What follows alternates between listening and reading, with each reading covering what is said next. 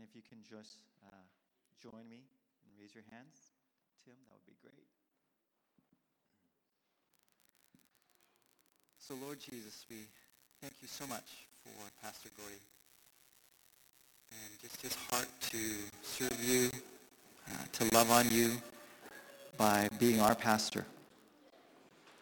And we just ask that right now that you would come and fill him up with your strength and with your wisdom. And that he would have confidence in just in the things that he is about to share from his heart that you've placed there. Mm-hmm. And so, Lord, uh, fill in any gaps that he may feel that he's weak at. I know that uh, he's been feeling a little bit more unwell these last few days. So come mm-hmm. and just heal him, Lord. And for this time, just really give him the strength to be able to share all that you have on your heart for us this morning. We pray all these things in your name. Amen. Thanks, Stephen. Appreciate it. Awesome. So, uh, the text today we're sharing from is uh, in uh, Exodus chapter 33. And uh, as I was preparing, I just was so blessed and moved by this text that I, I almost felt like it's just a sermon, uh, just in itself. You don't need to say a lot of extra so I think what I'll do is I'll, prepare, I'll kind of set the table. We're going to read the text together a little bit later, but I'm going to set the table a little bit for you so that you can really uh, get, the, get the juice of, of what's, what, uh, what's coming out of this text. And to, to uh, in wrestling with kind of what I, I hear as, as the topic for today, I thought of an experience that happened in, when I was a preschooler. And uh, I know that I was a preschooler then because I remember it was in front of uh, front yard of my house in Vulcan, Alberta, where my dad. The house was actually a church, but my dad used to build these churches when I was growing up, where you the, the pastor would live in the church. It'd be like my family living in this building somewhere, and they called it a parsonage, and so I was playing out in front of the church, which was also my house at the same time. And I was, I was riding my tricycle, and I, I noticed this one of these 50s vintage style 50s cars sitting in, in front. I think it was either my parents or my uncles or somebody's. Of course, back then, it wasn't vintage. It was state of the art, but I'm just saying now it's vintage.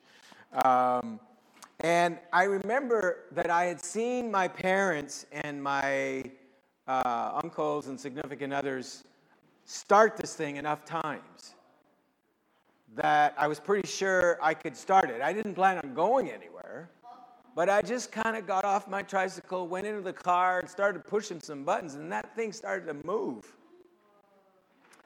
And to this day, I can't, I don't know. I'll have to check with my mom and dad because they listen to this by podcast. But I can't, I don't know if I started the car or if it just went into gear uh, or out of gear or whatever. And, and just started to roll. But it rolled and went right over my trike.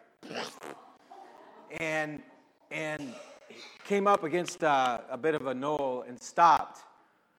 And needless to say, my parents took all the necessary steps to make sure I never had the keys again or any access to starting the car for the next uh, 12 years of my life. But about 12 years later, I went, I, I, reached 14 years of age, which I think you can still do in Alberta. Went to the, down to the AMA and I got my driver's license uh, written test, and they, they handed me a learner's license. And uh, for the next two years, my dad suffered many nervous breakdowns being my teacher while I was learning to drive. We started out in the bush somewhere, like with lots of space and no danger of hitting anything. Like it was the prairies, right? And maybe run over a gopher or something, but that was about it. And for two years, I took my driver test uh, training and successfully passed my road test at the age of 16. After which, my dad actually, some, sometimes shortly after that, had so trusted my driving that he entrusted me with the family car to drive hundreds of miles away from northern Alberta to Sunnyside. Remember that? Sylvan Lake, Alberta. Went for a youth camp, brought a bunch of my friends. So that was pretty cool. So the question is, what can I be entrusted with? And my, my, my reason for telling this story is that this will help us understand what's going on in the book of Exodus because God has delivered Israel out of Egypt, but he doesn't take them straight to the promised land. He doesn't take them straight to where they were supposed to go. They go through this big, long detour, and it's training and it's testing for being able to have the family car, as, as it were, for Israel.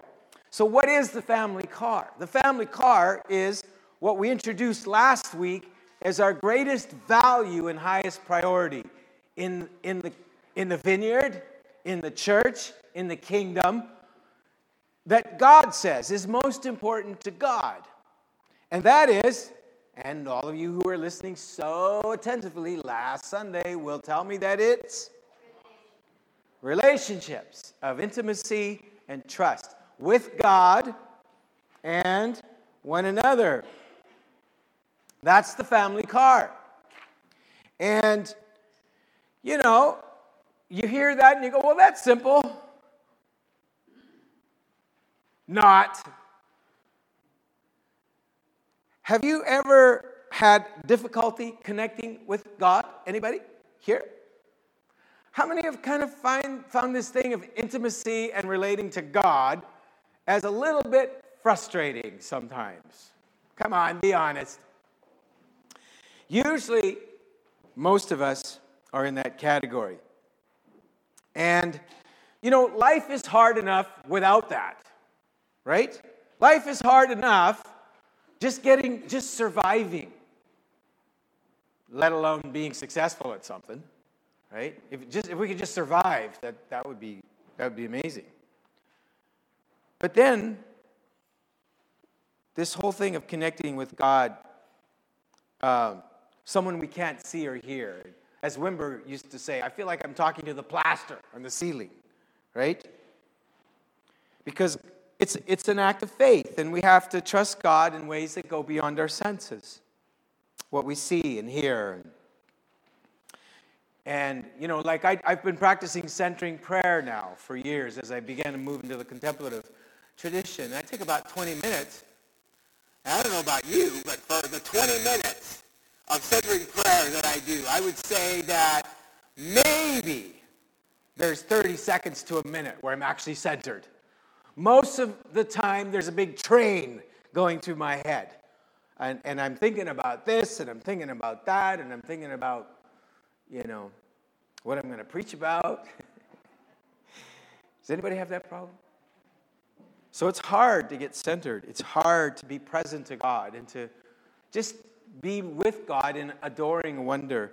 But I was quite encouraged. By the way, if any of you have that problem, I was encouraged by a Catholic priest who was writing about it. And he said, Imagine it like a balloon. You know, when a balloon comes down and it bounces and it then goes off again? And that point where the balloon bounces is that point where you've just centered on God. You've just returned to God. You've just returned to Him. And we've talked about this in the emotionally healthy spirituality course. And that balloon hits and then it bounces again, and you'll you know, you'll wander around and just come back. Just keep returning. And, but it's hard work, right? It's hard work. Often we go through dry spells where there's no love or joy or peace in our lives, and we just feel this sparse emptiness that we often call the desert. And then to complicate things, each of us is designed to connect with God in ways that are differently than others. So, you know, I could say to you, well, if you would just do this, this, this, and this, then you'd really have a rich relationship with God. But the problem is you're unique. There are universal practices of prayer and meditation and corporate worship that are important, but the ways that we respond, the ways that we, that's why, how many heard of the Enneagram? It was introduced by Richard Rohr to the church, and it's really being developed because it's recognizing the different ways that the different brokennesses we have, the false selves that we take on in, in, in, in trying to impress God and please God and, and impress other people. rather than really being who we are. So there's lots of good studies going on, but it's hard work. And there's no one size fits all spirituality. Is that good news? There's no one size fits all, which may explain why some of you have had frustrations with this thing. Is because you've been trying to use somebody else's armor in this. And then to complicate things further, our relationship with God is hinged on our relationship with others. Jesus said you can't boil the greatest commandment down to one. There's two. Love the Lord your God with all your heart, soul, mind, and strength. And the second, love your neighbor as yourself. And they're hinged. Our relationship with God cannot be separated from our relationship with others. We cannot know God alone.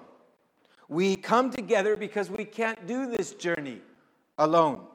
We were never meant to. We were created in the image of a relational God, the relational Trinity. And Hillary McBride, for those of you that heard her on Thursday night, talked about how that this is even proven in our biology. There's a field of study called interpersonal neurobiology, and they have discovered that we are more than just individual autonomous beings, that our selfhood and our personhood is interpersonal. Um, what feels like the self or the mind is a relational and embodied process where we are not defined by the boundaries of our skin, but within our experiences in relationships. And this is where God wants to dwell. That's his house.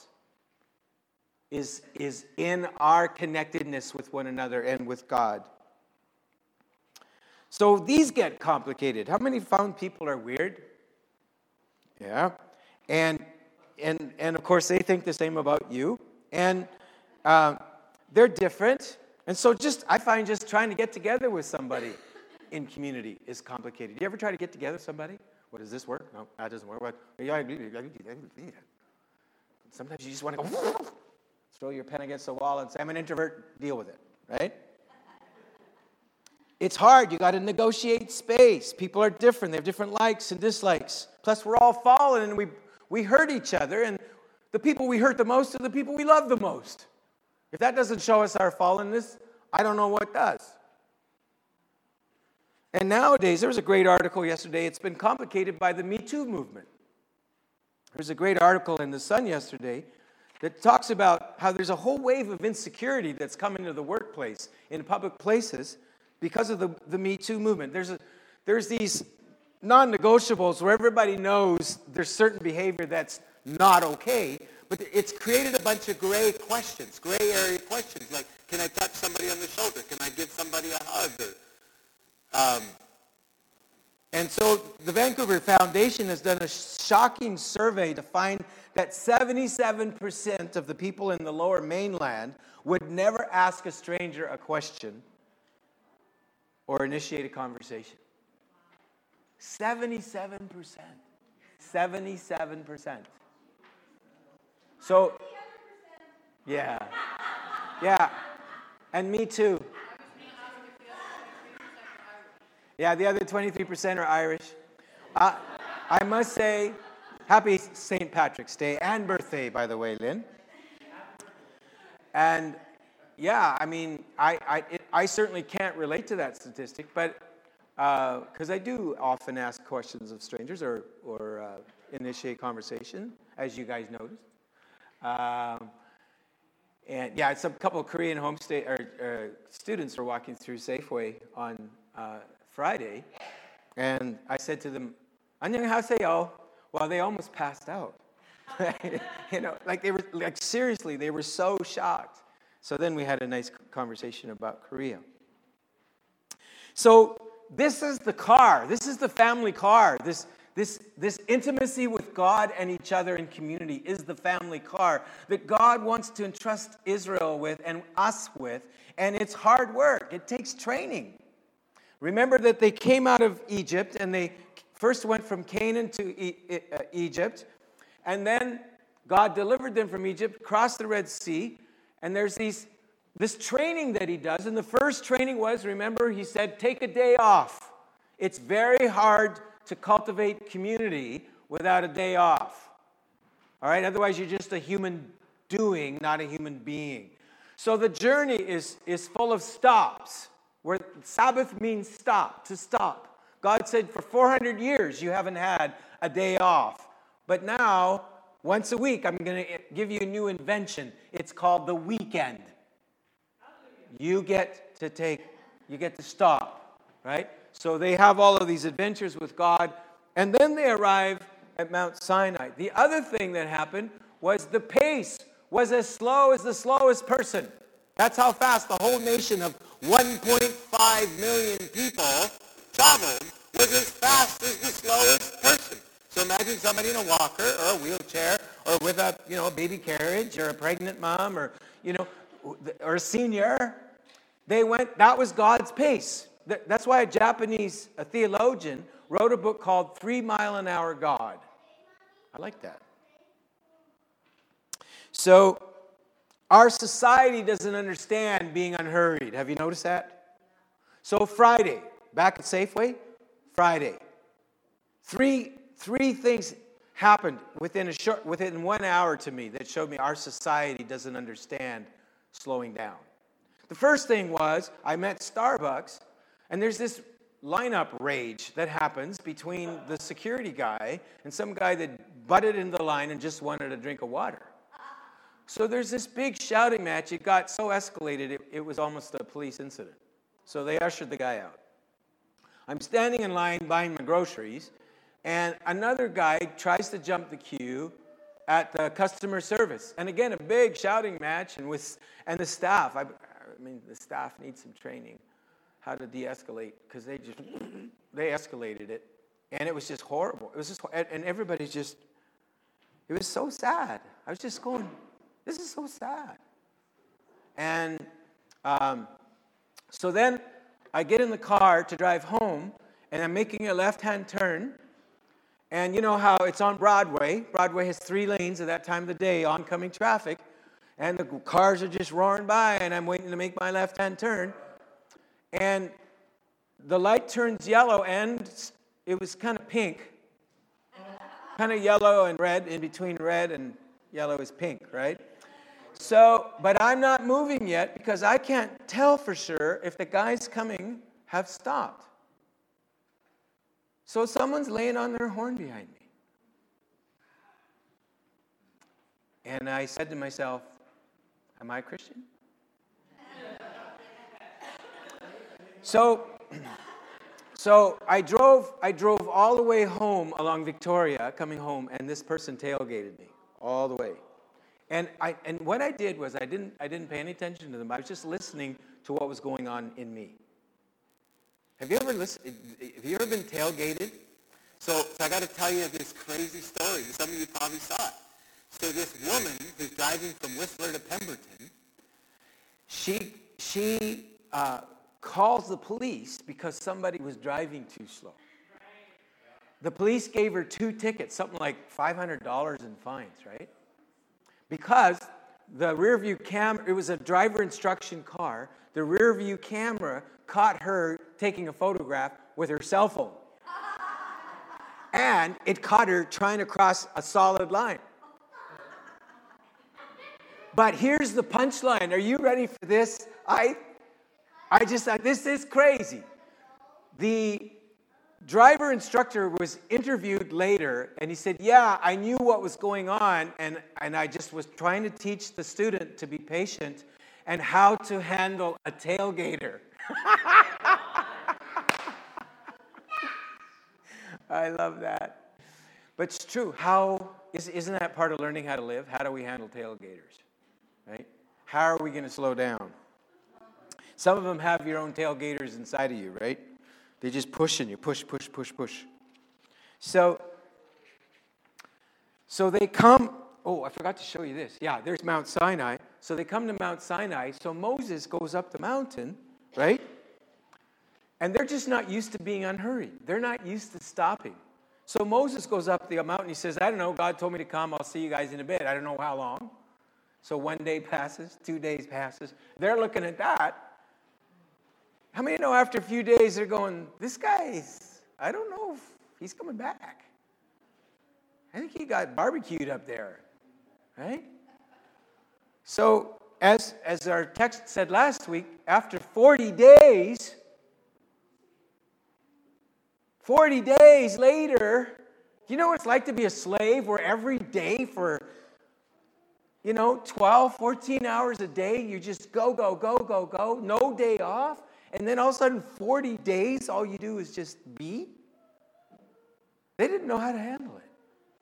So they created a God that they could manage and control, that golden calf, right? And, and of course, it was like cheating on your lover on your honeymoon night for God. That's how God felt when they created another God. And God was brokenhearted. So Moses pleads with God and asks him to show mercy. And God decides that he will by Moses' intercession. And we come to our text today. So I want you, I want to keep this in mind that Moses then goes up for another 40 days. Remember, they did not know it was going to be 40 days. They didn't know. He goes up again, and again, they don't know if it's going to be. He took 80 days after the big golden calf thing. He went back up again for another 80 days. They said, hmm, we, we learned our lesson last time. Maybe we'll just chill a little bit this time, right? So Moses goes up to the mountain, and God says, Yahweh says to Moses, Leave this place, you and the people you brought up out of Egypt, and go up to the land I promised on oath to Abraham, Isaac, and Jacob, saying, I will give it to your descendants. I will send an angel before you and drive out the Canaanites, the Amorites, the Hittites, Perizzites, Hivites, Jebusites, Mennonites, and Hutterites. Sorry, that's not in there. Verse 3 Go up to the land flowing with milk and honey, but I will not go with you. Did you get that? Go up to the land flowing with milk and honey, but I will not go with you. Because you're stiff necked people, and it might destroy you on the way. It's like entrusting you with the family car, and you're going to run over a trike.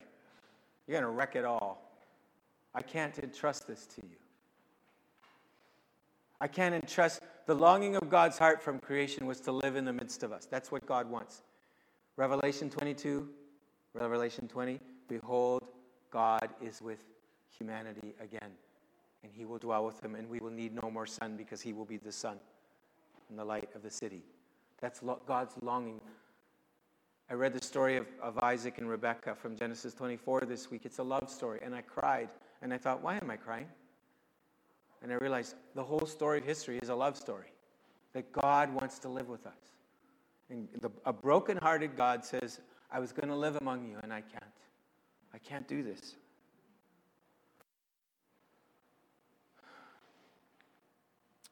So when the people heard these distressing words, because it was distressing, they began to mourn, and no one put on any ornaments.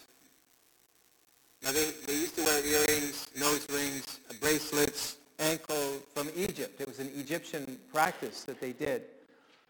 For the Lord had said to them, to Moses, Tell the Israelites, you are a stiff necked people. If, you, if I were to go with you, even for a moment, I might destroy you. Now take off your ornaments, and I will decide what to do with you. So the Israelites stripped off their ornaments at Mount Horeb, and the, the Hebrew literally says they never put the, the ornaments on again. They never wore those again in their so they were grieving now because all of a sudden they realized wait a minute god isn't going to be with us anymore he's going to send some, somebody else that we don't know and this is the god that brought us out of slavery out of egypt so they begin to realize this disastrous news and they realize that, yeah, God, God is everywhere. I think Christine prayed that a little bit earlier. We don't need to say, Lord, come, because he's here. But there is, God is in every person. I know I'm going to offend some of your the- theologies, but I believe God's in every person. Acts chapter 17 says, In him we live and move and have our being. And Paul was preaching to a bunch of pagans. The issue is we're out of relationship with that God. That's why Augustine said, When I return to myself, I return to you.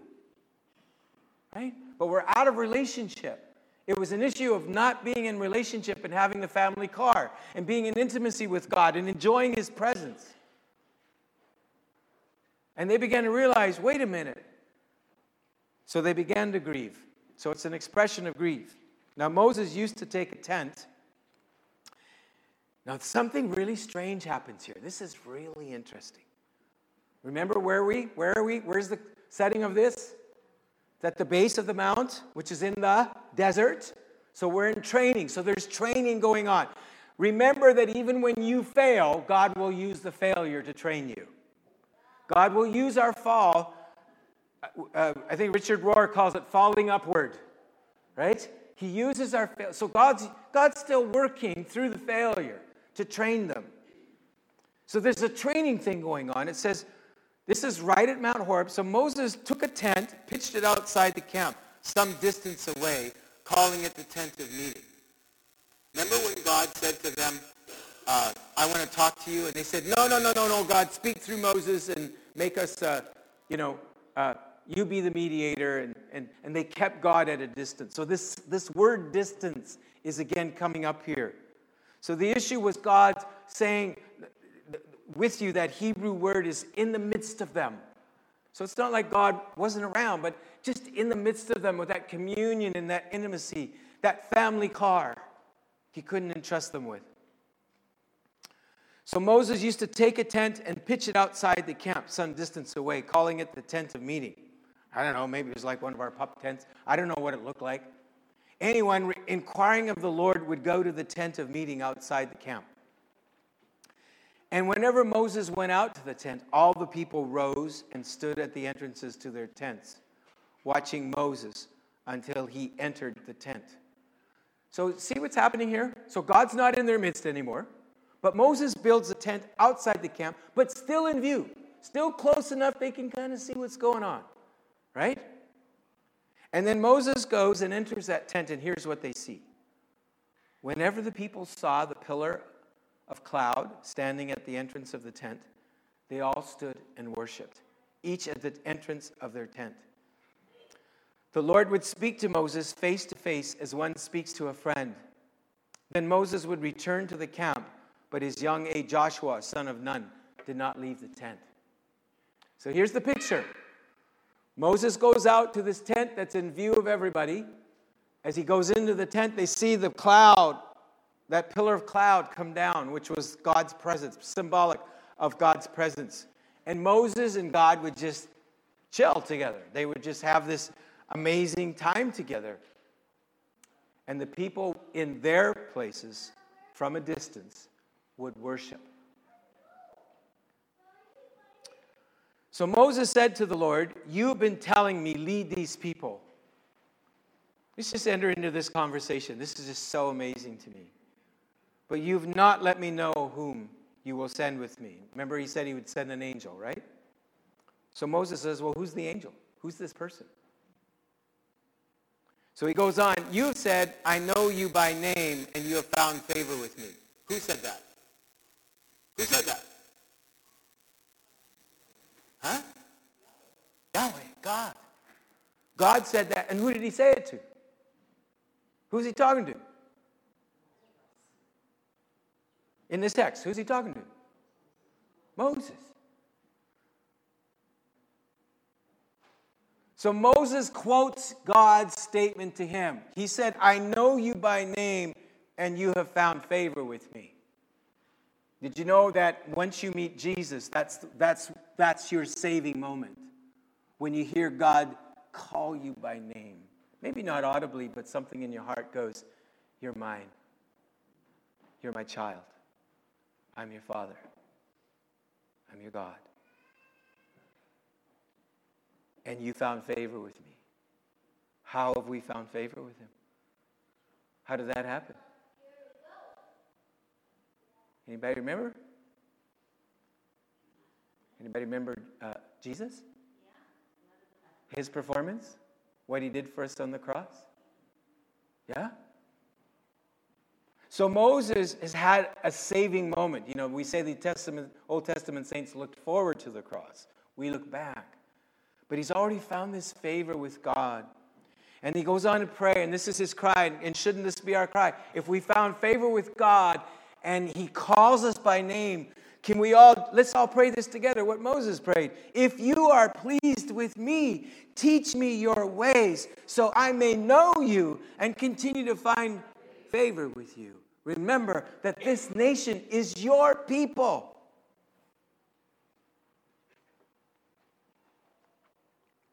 Wow, what a prayer, eh? The Lord replied, My presence will go with you, and I will give you rest. It's got to be one of the most precious promises in the scriptures. So, what is the source of rest? Is it a day off? How many have ever had to rest up from your holiday? How many have ever had to rest up from a day off? Because God's presence is the source of true rest. And so if we don't stop with God at the center, we don't rest, right? So the source of true rest is the presence of God, as we find in Psalm 23. He makes me lie down in green pastures. He leads me beside the still waters. Psalm 62. Find your rest in God, O my soul. Rest in him. Jesus said, Come unto me, all you are weary and heavy laden, and I will give you rest. So rest comes from the presence of God. And so the question is if there's rest in God's presence, why do we run from God? There's like this aversion, resistance, and attraction to God that we both, we all share. When, you know, when I was practicing the emotionally healthy spirituality disciplines, I would, all I had to do was stop for five minutes for crying out loud. Five minutes in the middle of the day. I spend way more, I spent way more time on Facebook, on distractions in the media than I did with that. But why was it so hard for me to do that? And some of you too. Why was that so hard? Why was there, I had, I, I knew I was supposed to stop my work, but I had this idolatrous attachment to getting things done to everything being tied up in my life in a pretty bow, and then I'll rest. But I found that never happens. I have to stop with it undone. What is your aversion to the presence of God? Is it fear? Is it shame? Is it a feeling of unworthiness? Why won't we stop for God? So then Moses said to him, If your presence does not go with us, do not send us up from here. We're not going to take a substitute, sorry. No way. God, we're not going to take anybody that takes your place. No, nobody can take your place. How will anyone know that you are pleased with me and with your people unless you go with us? What else will distinguish me and your people from all the other people on the face of the earth? What distinguishes us from anybody else? We're all, we all suck, right? We all mess up. We're all fallen. We're all broken. What distinguishes us? God's presence from grace as a result of his grace. So the Lord said to Moses, I will do the very thing you've asked Whew. because I'm pleased with you and I know you by name. You know what God gave Israel? they gave them a learner's license. God gave Israel a learner's license. Moses was going to be the experienced driver, but God said, okay, I'll come with you. Then Moses said, now show me your glory. Now, what is God's glory? God, God's glory is his splendor and kind of the full picture of who God is. Moses said, I've still only got glimpses. I've seen, like, you're amazing. I've seen you bring water from the rock and, and bring the manna and you delivered us from Egypt, but I want to know you. I want to know what you're like. And the Lord said, I will cause all my goodness to pass in front of you, and I will proclaim my name, Yahweh, in your presence. I will have mercy on whom I will have mercy, and I will have compassion on whom I will have compassion. Mercy and compassion. Mercy and compassion. And even God's judgment is an act of his mercy. God's judgment is God's love and goodness refusing to allow evil to go unchecked. But he said, You cannot see my face, for no one can see me and live. What does that mean? There's a guy named Gregory of Nyssa, lived in about the fourth or fifth century. He was one of the Cappadocian fathers kind of in the area of Turkey and, and uh, Lebanon today with three other guys, or two other guys. One was his brother uh, Basil of Caesarea and Gregory of Nyssa. These guys were incredible. This guy wrote a classic in about 350 AD. It's still a classic today. You can buy it in the Regent bookstore, it's in the Regent library. How many know that's a pretty good, it's writing a pretty good book if it's still a classic 1800 years later or 1700 years later. And he writes about this, this text and he says this is that to know, to see God's face is to define God, to have God summed up. And the moment you do that, you die. Because God is unknowable, God is infinite. And to, to know God and to walk, to walk with the unknowable is to set out on a lifetime and an eternity of following God from glory to glory and mercy to mercy and grace to grace. It's an ongoing, you, the moment you stop, the moment it's all finished, you die. It's like riding a bike. The moment you stop going forward, you fall over, unless you're one of those really skillful people that can do it standing still, but most of us can't. So to see God's face is to sum God up, to have full knowledge of God. And that's what we do with our theological statements. That's why after the Protestant Reformation in Europe, for the, for the first hundred years, they did good and then it died for a while. You know why? Because they had God all summed up in theological statements. There are never going to be words to sum God up. I'm sorry. They help us. Words are a tool, but they are not the full story.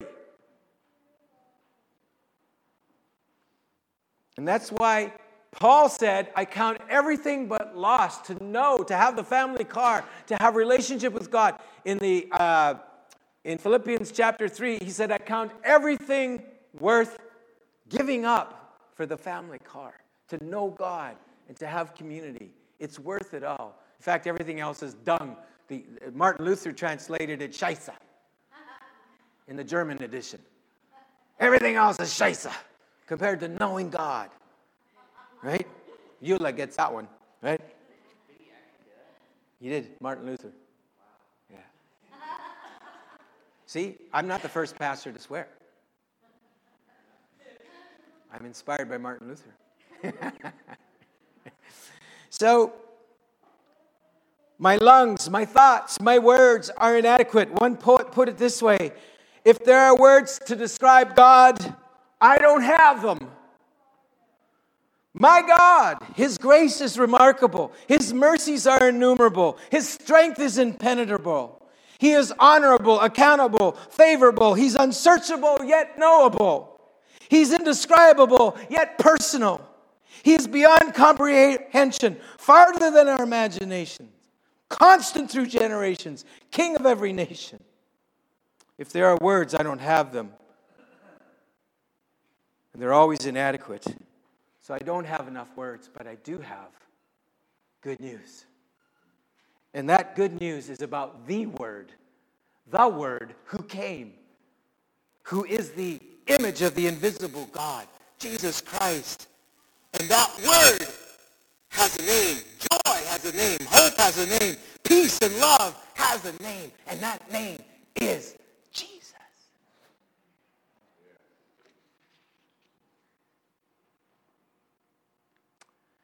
So then the Lord said, Okay, well, there's a place near me where you may stand on a rock. When my glory passes by, I will put you in a cleft in the rock and cover you with my hand until I've passed by. Then I will remove my hand and you will see my back, but my face must not be seen. So, cleft of the rock is like cleavage of a rock, it's like a, a, a fold. And God put Moses in there, came walking by, put his hand over Moses until he'd passed. And then he got, now you can look. Now it's time to follow. So to be continued, Nate's going to fill you all in on the true meaning of all this. Just kidding. The difficulty in cultivating relationships of intimacy and trust with God and others in community is part of the necessary training ground. Why is relationship hard? Why is knowing God hard? It's the training ground so we can be entrusted with the family car and to know Him. These true pearls of great price. Love the Lord your God with all your heart, soul, mind, and strength, and love your neighbor as yourself. So let's, I want to invite you into some silence, and I want, I want us to ask ourselves what are some aversions you feel to intimacy with God? I, talk, I talked about some of mine. What is it that causes you to resist drawing near, being close?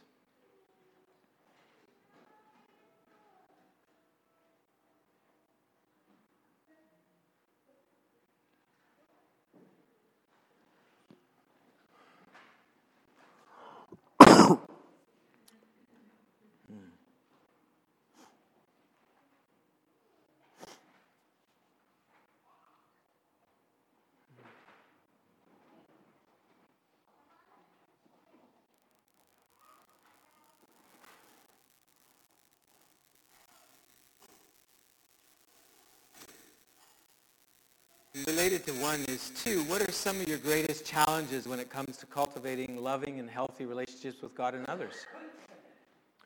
And how might these seeming barriers actually be an invitation of grace to grow in love?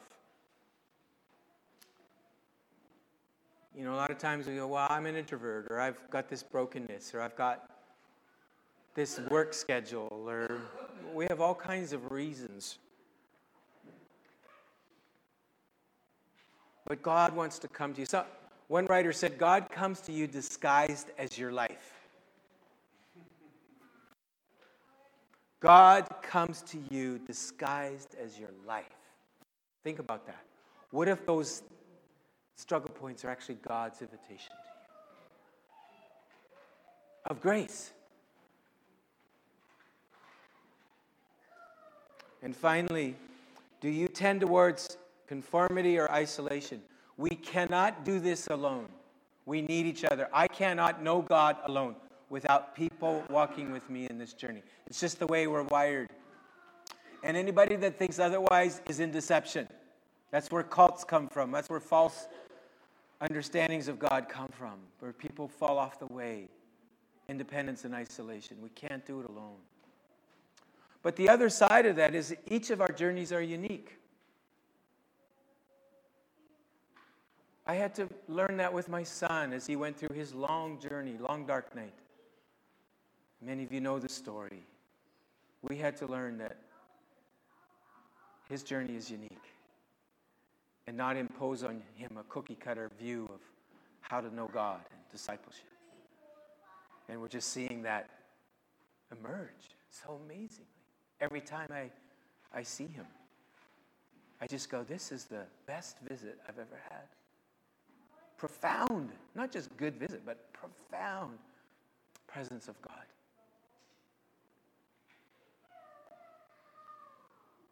So, how can we reverence and honor each other in our unique uniqueness as human beings without a without independence, without going into independence? We're all just kind of on our own, like slaves in Egypt, just doing doing our thing but how can we also respect the uniqueness of each journey?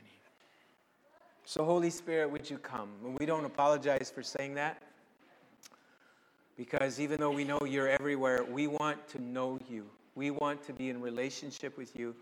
And I want this church to be a place of the presence of God, a place that loves one another, that loves you. And because of that, family car that we're entrusted with, you will be known in East Vancouver and in the city and in the world and in the nations and with our First Nations sisters and brothers in Lower Post and with Wade in Cambodia. That you will be known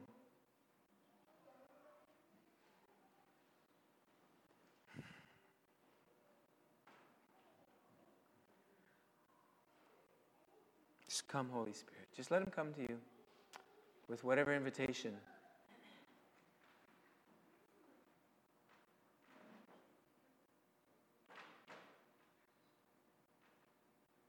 Nate prayed in the pre service prayer that the Lord would remove fear. So I just want you to pay attention to any fear you're feeling. And just allow perfect love to know that you are in the presence of one who loves you infinitely more than the Think about the person who's loved you the most in your life. Might have been a parent or a grandma or somebody that's shown you love. God's love for you is infinitely greater and beyond that. And that's the presence of love that you are in. Allow that love to just drive out the fear. Drive out the fear. Just come, Holy Spirit. Wash over us with your love today.